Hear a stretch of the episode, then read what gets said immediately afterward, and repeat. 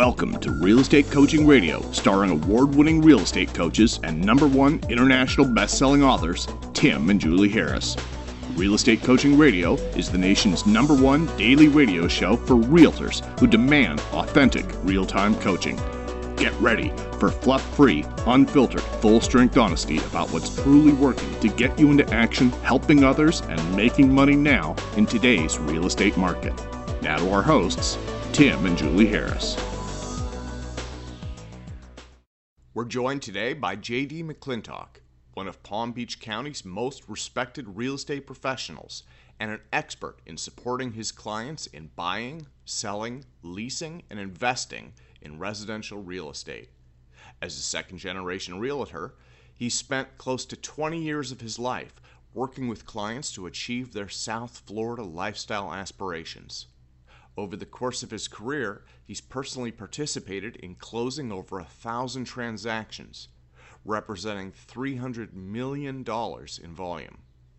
When asked, past clients of JD expressed their gratitude for his knowledge of the community and his relentless efforts to ensure a smooth and successful transaction. Much of this can be contributed to both his local upbringing and his outstanding achievements as an athlete the same type of consistent dedication that it took JD to become the number one ranked water skier worldwide is the same dedication he brings to his real estate practice when working with his clients. Combined with his impeccable negotiation skills and marketing expertise, it's no wonder why he's been asked to take such active roles as a board member for various leading institutions within the industry. JD is proud to be of service to the Palm Beach community for all of your real estate needs. His commitment to education and supporting client goals for developing long term wealth means servicing a range of clientele, including first time homebuyers, veterans, high net worth investors, and everything in between. Now, let's welcome JD to the call as we join our host, Tim Harris. All right. Thank you, Mr. Ventura. I appreciate that fantastic introduction. So, uh, I met the McClintocks, Julie and I did originally a long time ago, over 10 years ago, at, uh, when the wheels were starting to come off the wagon as far as the real estate market. And um, actually, uh, some of you will remember uh, JD's mom, Michelle, who was and still is probably one of the most, I think, respected authorities on short sales in the nation. She's where we go when we're asking information about what's happening in the marketplace. She's essentially the ultimate canary in the coal mine for market uh, undulations across the country. So JD is equally as impressive as far as his knowledge, not just about distressed stuff, but just in the market in general. And um, he, another thing that makes him so exceptional is he's one of these guys that's you know he doesn't fit the typical realtor profile. When you read the realtor profile, people are you know agents are what in their 50s and they're an averages of what 56 year old female. Well, JD's not that and uh, yeah, he I think he represents the best of the new breed of agents that are going to um, I, I'm sure they're going to realize and are realizing an amazing opportunity being a real estate agent in this marketplace is. So JD McClintock, welcome and thank you for being my co-host today. Thank you, Tim. Thank you for having me. I appreciate it. And man, you make a feel a guy feel good when you get an introduction by you. So I'm excited about this. you can you can replay that every morning when you're getting up to make yourself feel better. I'll look in the mirror while it's playing. That's right. Uh, so tell them a little bit more about you, where you sell real estate, how they can get a hold of you, um, and then I want to talk a little bit about your. You've got you've you're you're involved in a lot of very impressive and started a lot of really impressive real estate related uh, things, and I want to talk about that a little bit just so they understand who they're listening to. Well, yeah. Um, so JD McClintock. I'm with uh, the Realtors Association of Palm Beach and Greater Fort Lauderdale. So anywhere in Palm Beach County is my my per- primary market. When you think of Palm Beach, think of the Southern White House. You think of uh, my area where I live. So, um, I. Uh, oh, and if you want to reach me, uh, the best email is jd at livelovere.com. That's livelovere.com, which is for real estate, of course. So, uh, but yeah, no, I uh, I love this industry. I've been in it since the two days after I turned 18. Um, I worked with my dad for about a year before that, so got a foundation from somebody who's you know pretty good resource to learn from. I've been doing this for 15 years now. Uh, about eight years in, I got involved in the Realtors Association life and started getting involved there, which you can, can expand on in a minute. Um, and just sold a lot of real estate. About a year ago, I started a title company, so opened up another avenue within the real estate vertical that uh, that I can you know have some another form of business in, and uh, this is my career. This is what I do. This is what I love. So. Well, so you're you're right in that. Um, I mean, you're in your early 30s, obviously, very successful. You have um, your whole career in front of you. What are you worried about the uh, all these technologists and the artificial intelligence? Because I have to tell you, people in their 50s and 60s are just hoping and praying that they're able to, you know, assume uh, uh, accumulate enough savings so that they don't have to be replaced by uh, some virtual version of themselves. So, from a perspective of someone who has their whole career in front of them, and also someone who grew up with technology, it's you know not something that you had to learn, but you is almost it's almost innate. I'm sure it is to you. What is your take on all the hype about AI? You know, I think I think it's going to help us. I mean, there's going to be aspects of the real estate world that change and you know are changing as we speak. But you know, a lot of this AI that's coming in, I feel like, and what I'm seeing, just makes our job more efficient to some degree. And as long as we're building and changing with it, um, I, you know, I can see where it's going to be a good thing, not necessarily negative. You know, we're we're going to see change. I mean, even if you look at the National Association of Realtors, they have a whole division uh, that's an investment company to work alongside of and be part of the technology that's coming in. And these technology companies are clamoring for NAR to be involved, not a competitor with them. So if if we're looking at it from a top-down perspective and we're joining forces with these guys, they want to work with us from what I can see, not necessarily just destroy us. So I, I see a bright future for us. It's just going to change, and you're going to have to be better at what you do to stand to stand out in it. When you're new in real estate, listeners, you don't realize that the greatest value you're going to create is going to be your centers of influence of past clients, the people you've been able to successfully do business with, or at least the people you're communicating with and hopes to be doing business with. And um, with everything that JD just said, it's in alignment with obviously what our view is as well but definitely be careful whose AI you associate yourself with. We did a couple podcasts, JD. I don't know if you listened to them, where I was summarizing a conversation I had with Gary Keller. Tons and tons of people listened to those. Had some interesting emails, nothing overly, you know, aggressive, but a lot of people that are challenging my premise. But here was the bottom line, and I'm curious what you think about this. It's okay if you don't agree, but this is my premise. So as you know, the idea is that everyone, all agents at Keller Williams are going to have um, this, these AI software programs in essence that are branded to them, and they're going to do their best to get uh, all their customers, centers of influence, and some past clients. You know, the old way of you, know, you want to jam, jam as many people in your CRM as possible. Well, the new way of thinking is you're going to jam them into the Keller Williams CRM, and you're going to try to get them using the app. The app is going to be Uh, powered by artificial intelligence, and I'm going to assume that Gary's going to do a kick-ass job of developing this thing, and I'm going to assume that it's going to probably become the best real estate app on the market. I'm just going to assume that he's going to implement because he definitely has proven his ability to do that. But the thing that scares me is that even if you leave Keller Williams, the, that app still remains on all those people's phones and that means that that app is going to then be forming the relationship with those people that should have been or may still be in your center of influence of past clients. So you, in essence, have uh, in, you know basically loaded into their lives a app that's going to effectively try to disintermediate you and that client's relationship because the artificial intelligent app is then going to you know continue to try to cultivate a tighter relationship with that person. And if they pop up of being interested in buying or selling real estate, and you're no longer at Keller Williams, I'm just using this as an example because Keller Williams is the most, I think, the furthest along in creating this technology. Well, guess what? That lead is not going to go to you. So when they say yes, you leave with your database, your database and your contact and your content contacts are yours. That does not mean that all of a sudden magically the app on all the people's phones that you you know had put on is going to just disappear from their phones. They're still going to have that relationship with that app. They then, you know, a year from now after you leave, they click the button and say, I'm interested in selling my house with its current value. Do you really think Keller Williams is going to send that lead to you as a non Keller Williams agent now? Of course not.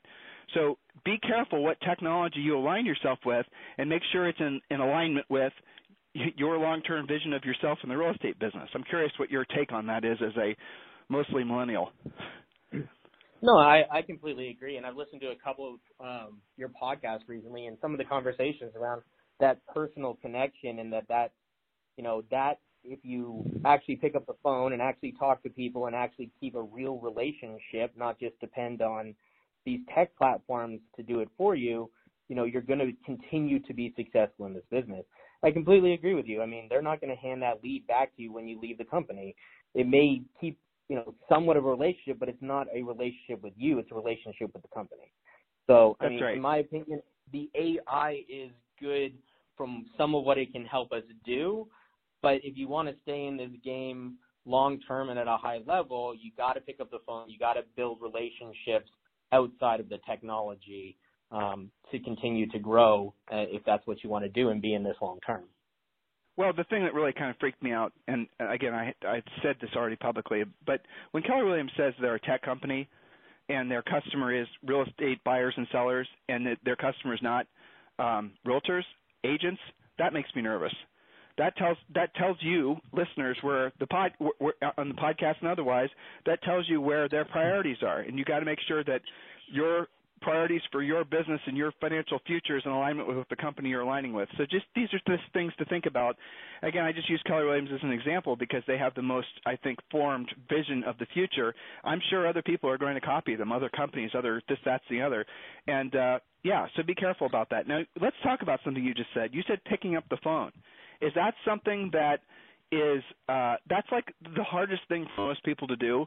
But people that have writ, you know, essentially grown up on technology where everything's digital, picking up the phone is like must be speaking Mandarin to someone from you know uh, an English speaking country. How do you when you talk? I know you do a fair amount of public speaking yourself. So when you talk to people your age and younger, how do you get them past that reluctance to actually you know have a real conversation?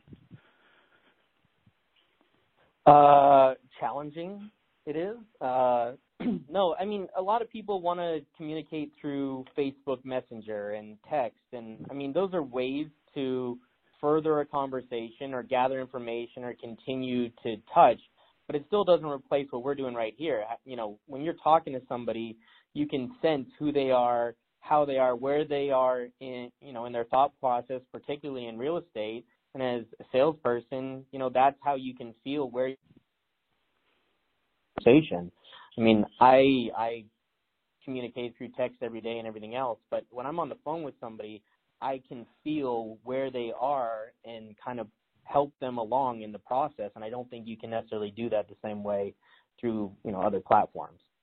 Well, so you just uh, said two very you said very two very critical things essentially the SMSing and the messaging and the this, that, the othering is all supposed to reinforce the real conversations that you're supposed to be having. Number one, and I also heard JD say that he intuitively knows more than what's being conveyed to him in the words that they're using when he's listening to the voice. How long did it take for you to develop that spidey sense? I think it comes as you go along, but you can also uh, be aware of it. Like you know, consciously aware that this is a way of communication. And I mean, it's not the same as standing in person with body language, but you can, you know, tonality and mirroring and matching is important in what you're doing. And that, that sense, or at least being aware that you can get more information if you know what these things are, can play a big difference in how effective you are when you're communicating with somebody. I mean, I've been somewhat of a student, not crazy NLP type of student, but I've been aware of it and implemented it into what I do probably since early, since my early 20s when I became aware of it. Well, NLP is interesting in that it's usually not, it's really just a study of what successful people who are great communicators already do. So that's in essence what NLP is. The problem with a lot of with a lot of the NLP training is that it goes overboard and people then start acting completely fake and artificial.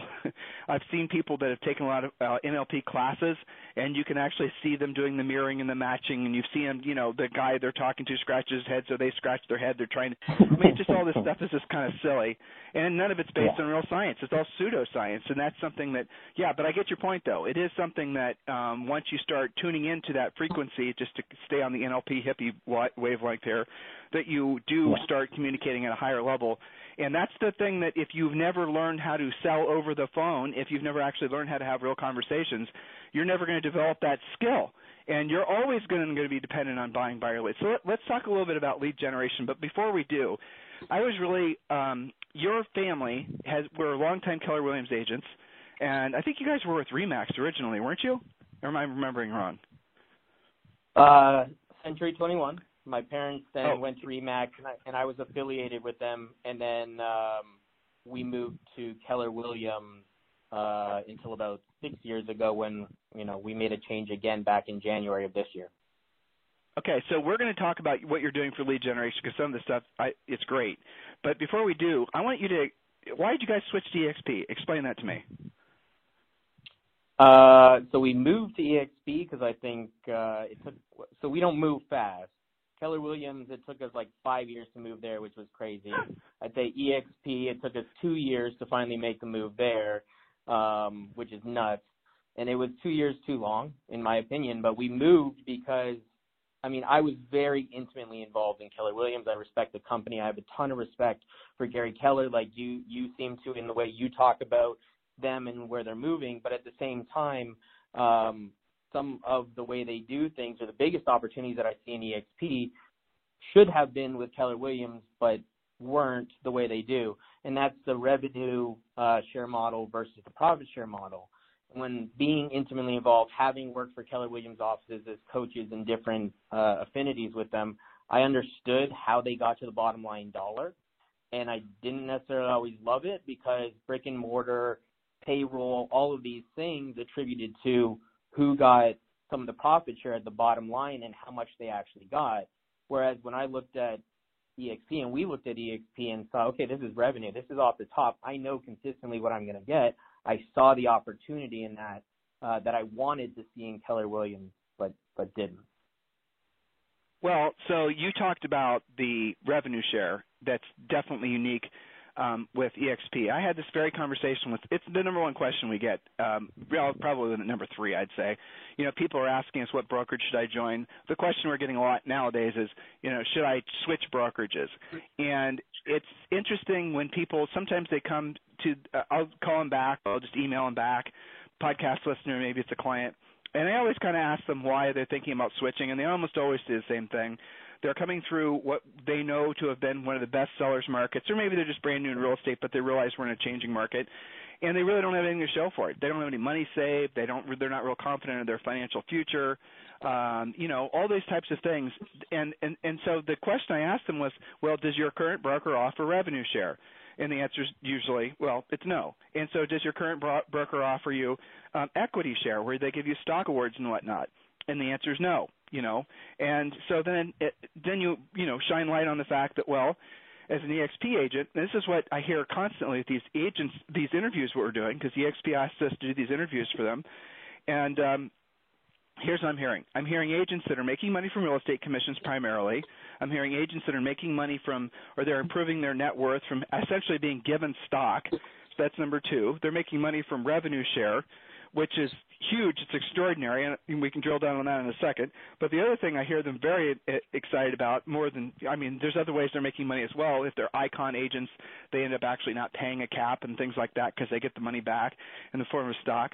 But what people are really excited about, and what what makes me excited about um, with regards to DXP, is it gives people a financial way forward. So I was having another conversation with somebody and this person was um, trying to understand the revenue model. And here's the best way to explain it that I've seen.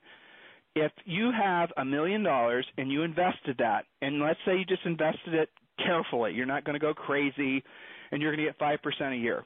That means you're going to basically have fifty thousand uh, dollars come in per year before taxes and whatnot.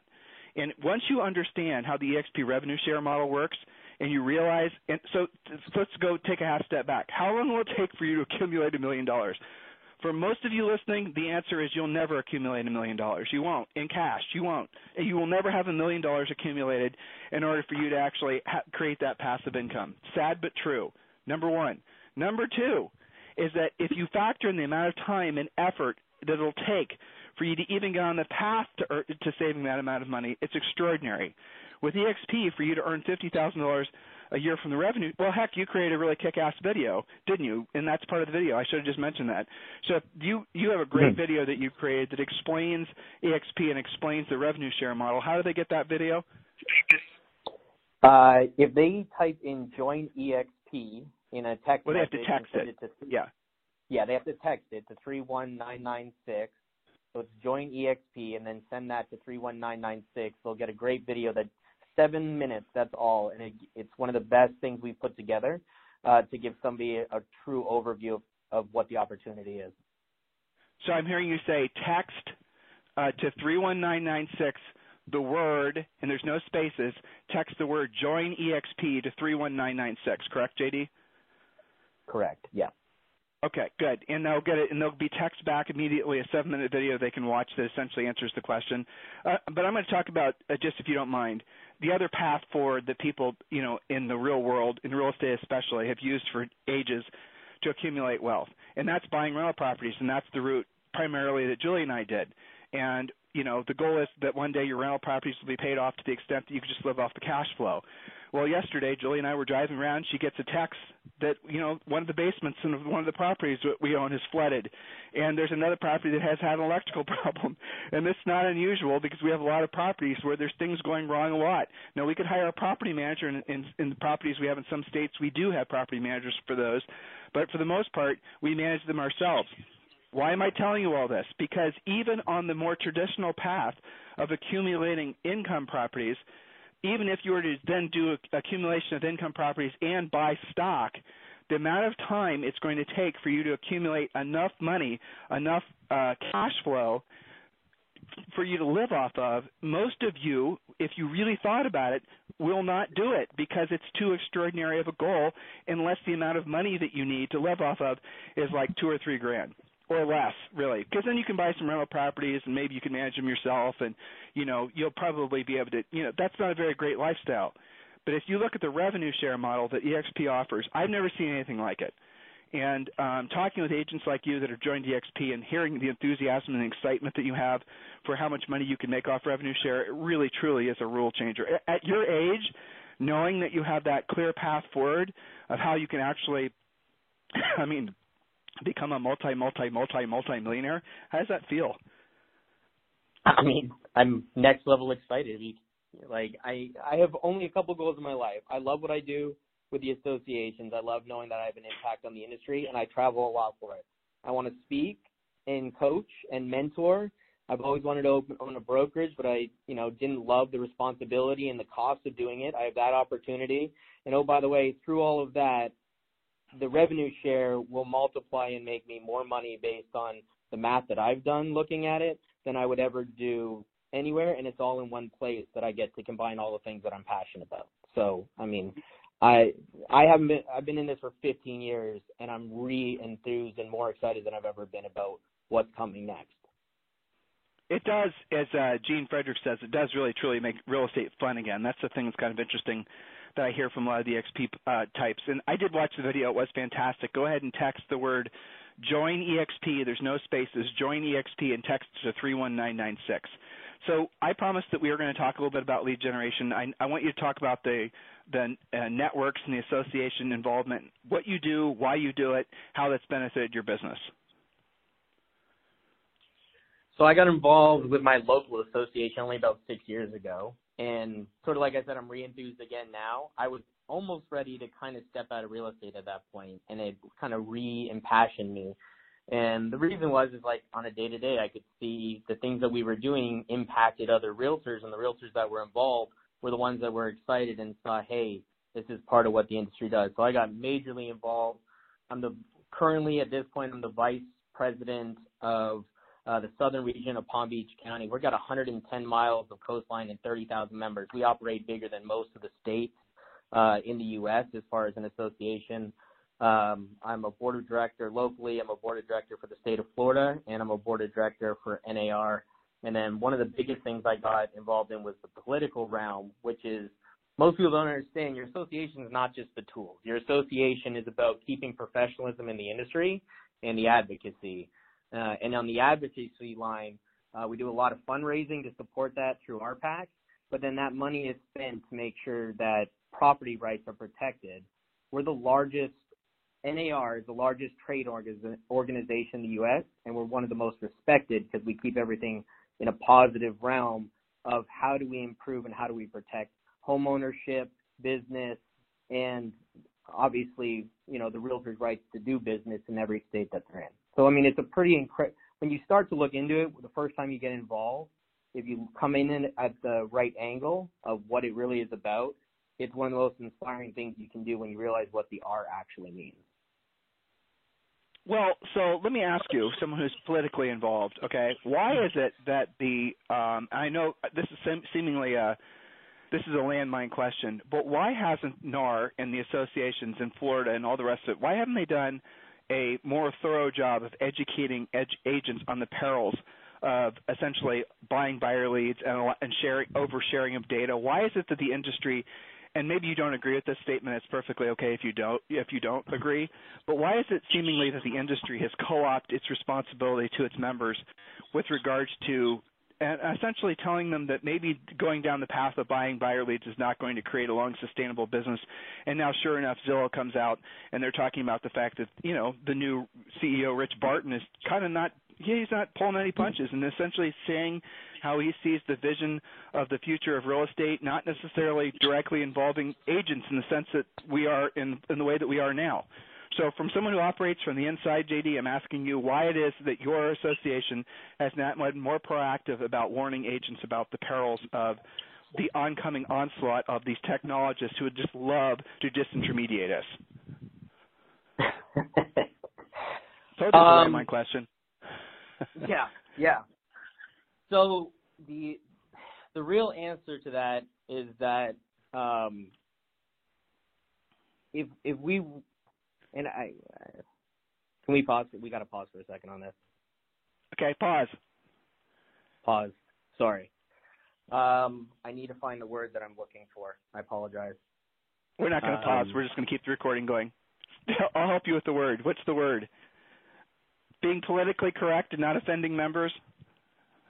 No, it's not that. It's uh Jesus Christ, I'm losing my mind. Listeners, it, it, you're I listening mean, to a, uh, you're listening to a real live millennial lose his mind.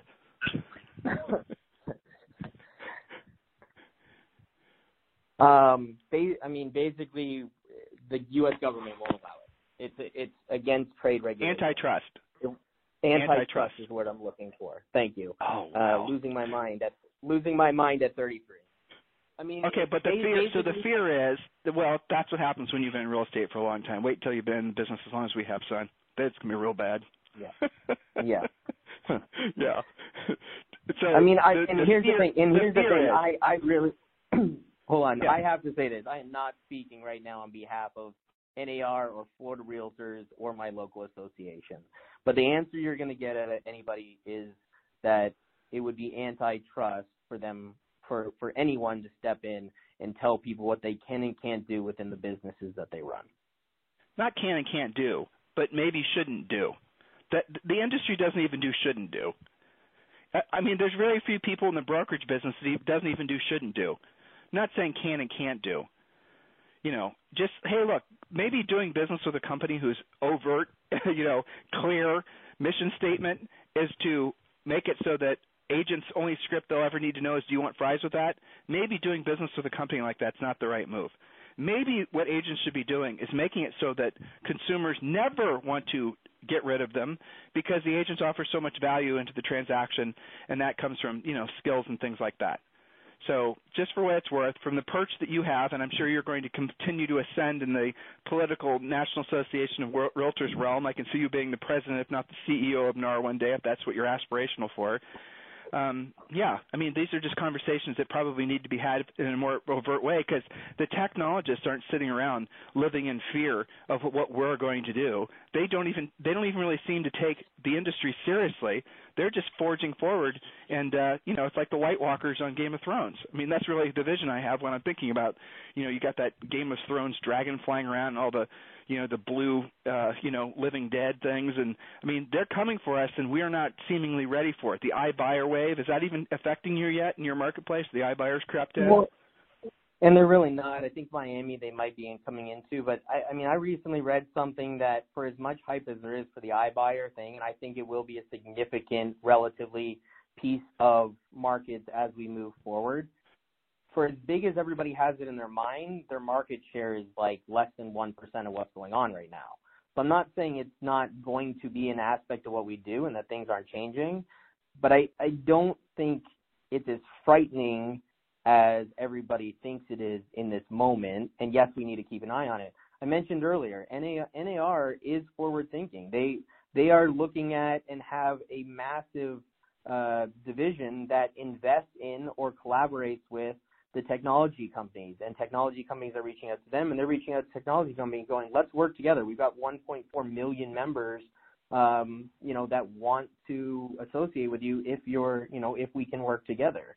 So there's strength in what they're doing. I mean, with the new CEO that's there, uh, the new campaigns, the Who We Are campaign that just come out, I think is the best campaign we've had as realtors in a very long time to both say to our membership and to uh, the consumer base that we serve, hey, this is the value that comes with the realtor. We're more than just Vanna White opening a door. You know, there's a lot of stuff that goes on in the background that protects you on a daily basis uh, to keep your taxes low, to keep you in homes. In Florida, to reduce the sales tax on business leases. Um, you know, the average realtor does not understand, and I think over the last four or five years, the associations are doing a better job of going, hey, we're more than just the MLS uh, and a set of tools and something to join because you have to. No, there's a massive value here. We just haven't done as good a job until the last couple of years of going, here's what it is and here's why we exist to help you. Well, it's people like you, JD, that are going to carry that forward, that vision forward. And I hear the enthusiasm in your voice. We were just talking about, you know, the powerful, the power of having a phone call, right? Power of hearing someone's voice. I can hear in your voice that you're serious about what you're saying, and that's very encouraging. Um, just don't be afraid to, uh, you know, break some of the crystal chandeliers at the mighty halls of NAR because they need to be broken. Otherwise, we're going to be out of business we're going to go from what is undoubtedly the greatest trade organization that ever has been to being extinct. And I, you know, it's funny. Back in the real estate crash, you know, full circle in my mind when we originally ran into your parents, uh, NAR was fighting for real, uh, real estate agents to even stay part of the real estate transaction. People don't know what the National Association of Realtors did behind the scenes. I was talking with I don't remember his name, but he was at National Association of Realtors. He was sitting in on a um I, we interviewed him pa- uh, before the podcast. It was just an interview that we did and we emailed it out, but forever ago. And he was sitting in this meeting with the FDIC, and the banks were there basically, and they got to this clause, and they're trying to work out how to deal with all this distressed property. And there's this little clause that they'd written into this contract the FDIC was about to sign off on. Maybe it wasn't a contract, but just don't get stuck on the words, listeners. And the gist of it was is the banks were going to decide what the commissions were going to be on these distressed properties. And had NAR not been there, had NAR not been there to say, no way, Jose, uh, then guess what would have happened? And that would have caused, and that would have been more devastating to our industry than anyone can possibly imagine, especially at that day and age of where the real estate markets were so sketchy. As you know, that's the type of thing that NAR does that nobody knows about, and they probably don't do enough to talk about the the things that they do to to reinforce uh, real estate agents' careers. They don't talk about that enough. They don't take enough bows um, for what they've created. So yeah, I'm in agreement with you about that. So let's pivot back. Let's talk about lead generation. What do you do for lead generation? What's working now? Um, what is something that maybe you were doing in the past that no longer works as well that you've just stopped doing as far as lead generation? I mean, it, this might sound mind blowing from a you know millennial type, but all or most of my business is relationships people I've met, other realtors from other states through the work that I do through the Florida Association and NAR.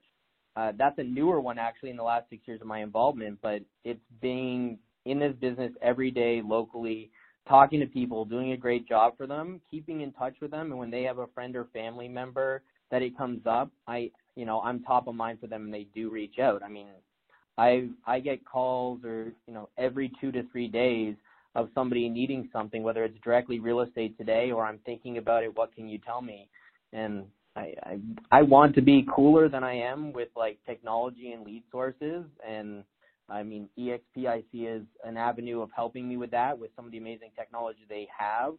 Uh, but I'm I'm a sphere of influence talk to people person, man. It's it's just the reality of what key I did, you know, 28 transactions last year and I know every one of them and half of them were repeat business from 5 or 6 years ago that either bought or sold again or something like that. So it's I just had someone I, I someone wanna, just text a live listener just texted me, guys. If you want to watch, uh, J, I know all of you do want to watch JD's EXP Realty video. Just text the word join EXP, no spaces. Join EXP. Text to three one nine nine six.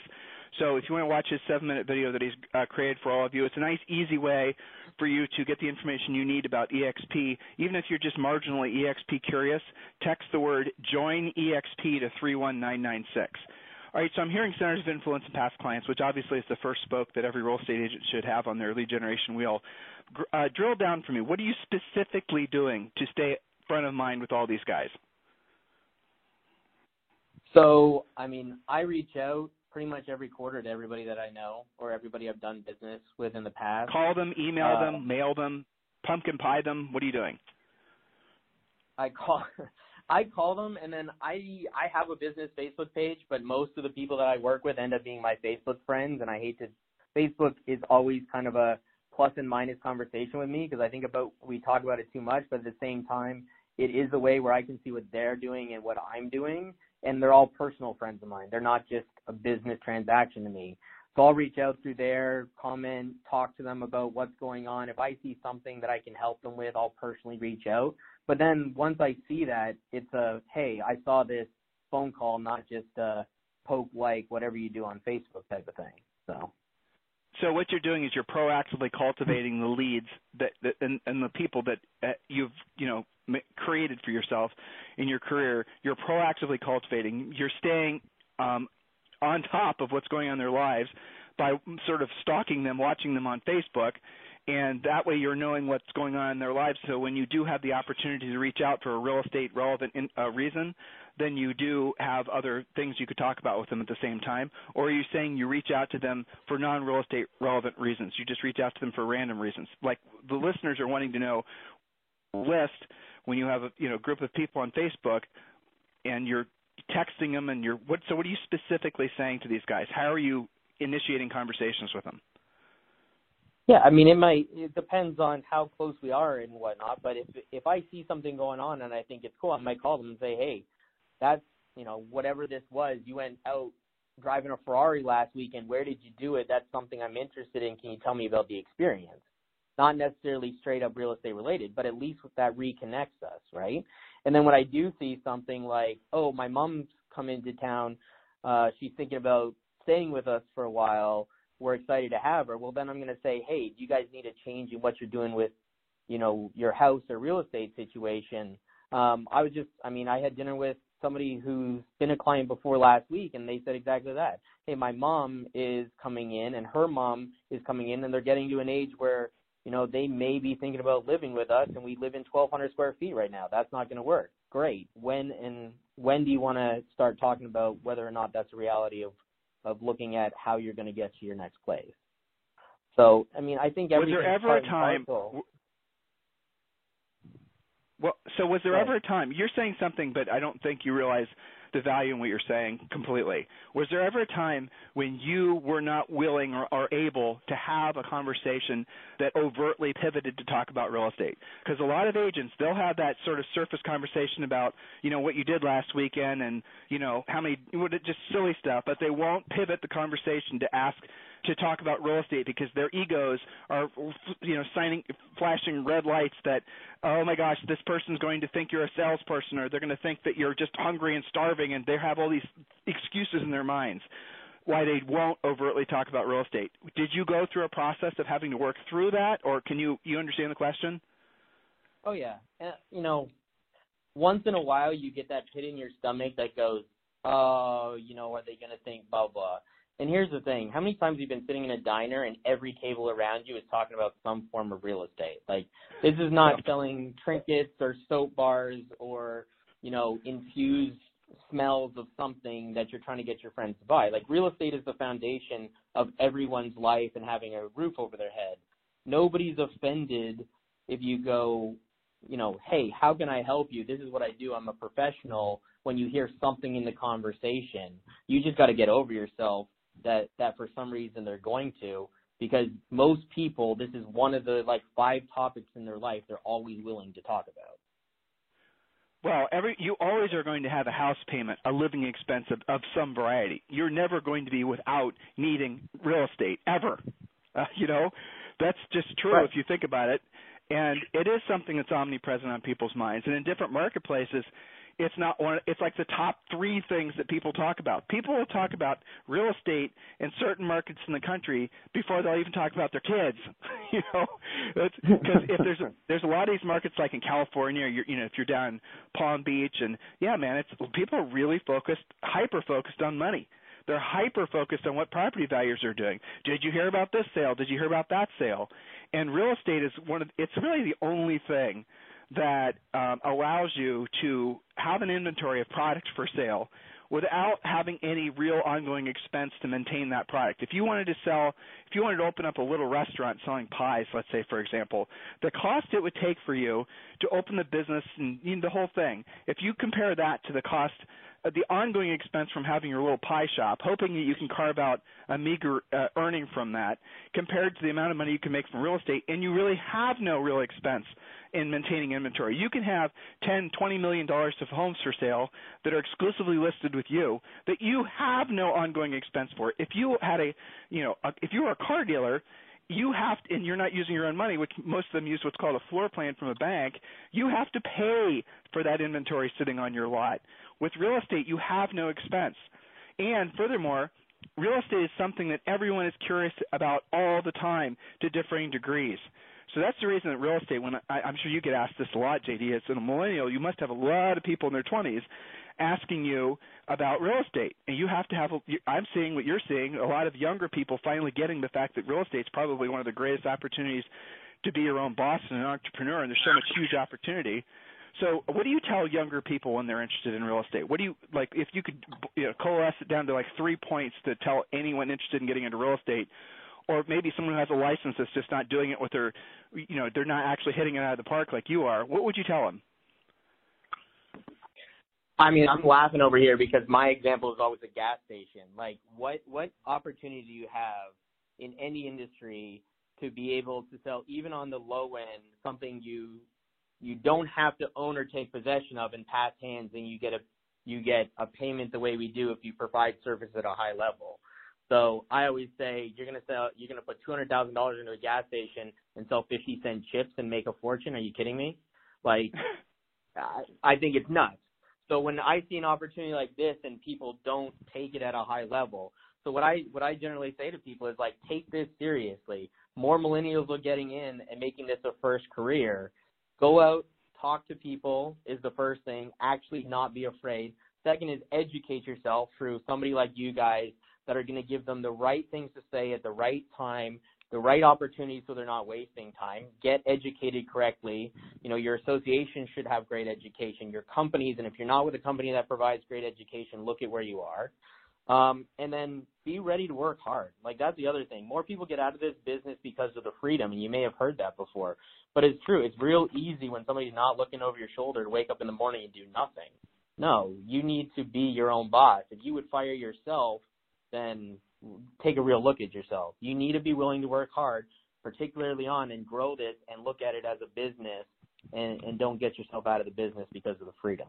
Is that is that, is, is really, that reasonable to say? Yeah, no, no. You said it perfectly. I mean, you basically said do what you don't want to do and you don't want to do it at the highest level. I mean, that's a great way of, you know, summarizing what it really does take long term to be successful at anything. And if you make a list of all the things that you don't want to do, that those very things are the very things that are going to get you paid the fastest.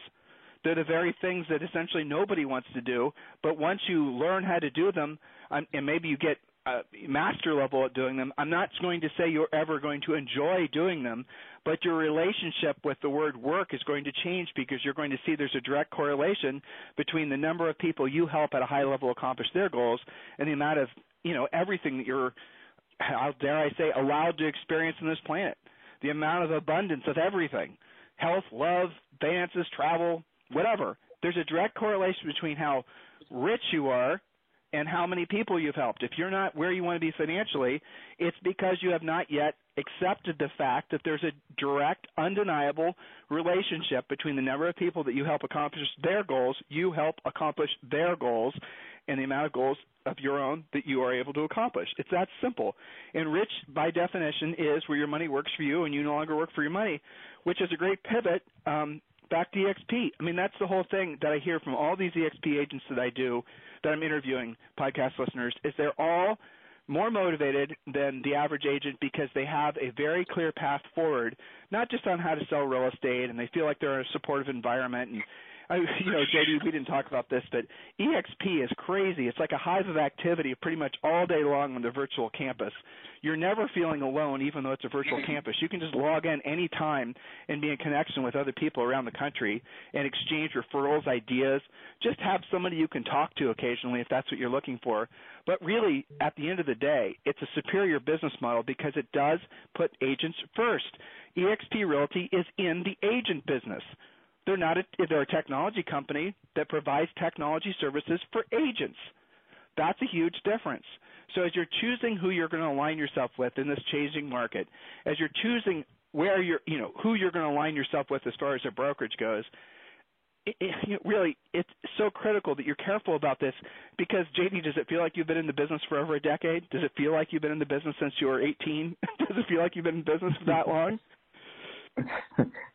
some days, but I have a renewed spirit now, so I'm I'm feeling good every day about what I'm doing and excited to wake up and and, and move forward and grow the opportunities that I have in front of me. Well, that renewed spirit, that's what I was trying to, you know, with too many words, trying to yeah. express. Explain to the listeners that what that renewed spirit feels like, because a lot of them are looking for that exact same feeling. Yeah, I mean, it, it just getting, being excited that there is this opportunity. I mean, you've you've said it, and I've heard you say it is like this company's so collaborative, and I came from a company that was collaborative, but it feels like it's next level when you can reach out and have conversations with anybody across the U.S. about any subject that you want or you're interested in, you want to find out about more. You know, I'm still learning every day. I don't know everything, and I don't necessarily think I'll ever know everything. So just to know that wherever I want to go, people are open to helping me get there guys like you guys that we have these conversations that are expanding your mind every day. I mean, I, yeah, there's I am looking at my life and going, "Hey, I'm pretty successful where I am, but I got a long way to go to be on the levels and with the people that I want to associate with, but I have a path and opportunity to get there. I'm going to take it." Well, I mean, does it feel like you've been in the business for 15 years? Can you believe how fast the time's passed? And I, I won't. That was rhetorical, hmm. but I'll say this: Time seems to go faster the older you get. That's a phenomenon that everyone experiences. The reason that they experience that phenomenon is because most people have Groundhog Day lives. One day is exactly mm-hmm. like the other, so your brain does not discern the beginning and the ending of one day to the other. And so your time goes by really fast. And what happens in real estate is your time goes by like 10 times faster than a normal human. So as you're listening to this, many of you guys listening, regardless of what age you're at, you've got to accept the fact that you're probably not going to ever create financial independence for yourself in this lifetime, really, unless you you're gonna you're gonna end up working in real estate or doing something or living. Most people, when they reach quote unquote the age of retirement, are dependent on either the government or a family member just to make ends meet. So even though people have had the entire their entire lives to earn, you know, uh, save, accumulate, build wealth for themselves. They don't do it. Well, why don't they do it? We could talk about that another day. But here's the bottom line because they didn't have a clear path forward. They didn't have a clear path on how to do it. And that's what I'm excited. That's the reason I'm that that is the number one reason I'm so excited about EXP is because it does create a clear path forward for people to create wealth. So here you are in your early 30s. By the time you're my age, you can be on a completely different trajectory than you otherwise would have been on. And that that is something that real estate's never really offered for agents. You know, agents have always been the foot soldiers. Individual practitioners have always been the cannon fodder, if we're being honest. And now agents have the opportunity because this company to be owners in the company and literally have stock, but also they can uh, have revenue share. So they're owners on two different fronts. That's exciting. And uh, yeah, so listeners, he has created a really kick-ass video. You want to make sure. I'm sure some of you are, well, all of you have to be at least somewhat EXP curious. Just text the word "join EXP," no spaces, "join EXP." text to 31996. So, JD, anything you'd like to say as we wrap up today and uh, how they can get a hold of you if they want to call you directly? Yeah, my number is five six one eight two seven sixty four twenty. That's my cell phone. If you've got any questions, any curiosities, I'd say definitely go and text that join EXP to 31996 first. Seven minute video. Just because you put in join EXP, it's literally just on your own.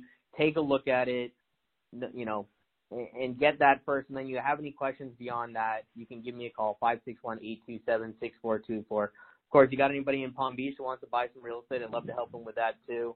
Uh, and my email is jd at livelovere.com. Hey, you hung out with Trump the other night, didn't you? I did.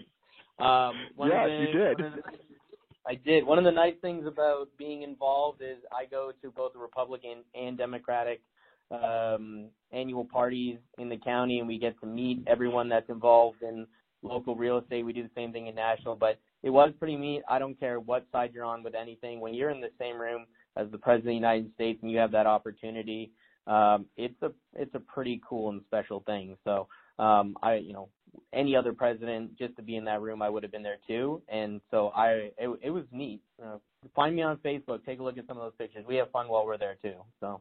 By the way, how lame is it that you feel like you have to, uh, you know, feather your your comments about meeting the president because you're worried about offending people? Screw that. You met the president of the United States. That kicks some serious ass. You know, when yeah. Obama came president and I talked about him on our podcast and I didn't say President Obama, I would get berated with emails, it's President Obama. Well, why is it that people aren't saying President Trump? You know, so look, this is the United States of America. He is our elected leader. You had the opportunity to meet him, and I am massively jealous. How about that? I'll take it. I'll take it, man. I'm like I said, I was super excited to be there. So Fantastic. Hey, man, I really appreciate it. Thank you for your leadership. I um, what is it? When are you going to run for uh, NAR president? JD McClintock. What year is it going to be? The way things go, like 2035, but I'm good with that. So. JD McClintock 2035. All right, I'll get the T-shirts made. Everyone, I appreciate it. If you wear the T-shirt, I'll, I'm going to win just because you wear the T-shirt with your listener base. So. Oh, I appreciate that. So, listeners, uh, if you want to watch JD's video, which I know all of you do, just text the word "join EXP" with no spaces. Uh, text to three one nine nine six. JD McClintock, thank you very much for being my co-host. I sincerely appreciate it. Tim, thank you for having me. This program has been a presentation by Tim and Julie Harris, Real Estate Coaching. For more information on our real estate coaching and training programs, visit our website at timandjulieharris.com. Remember to tune in weekdays at noon for upcoming shows, and until next time, thank you for listening to Real Estate Coaching Radio with Tim and Julie Harris.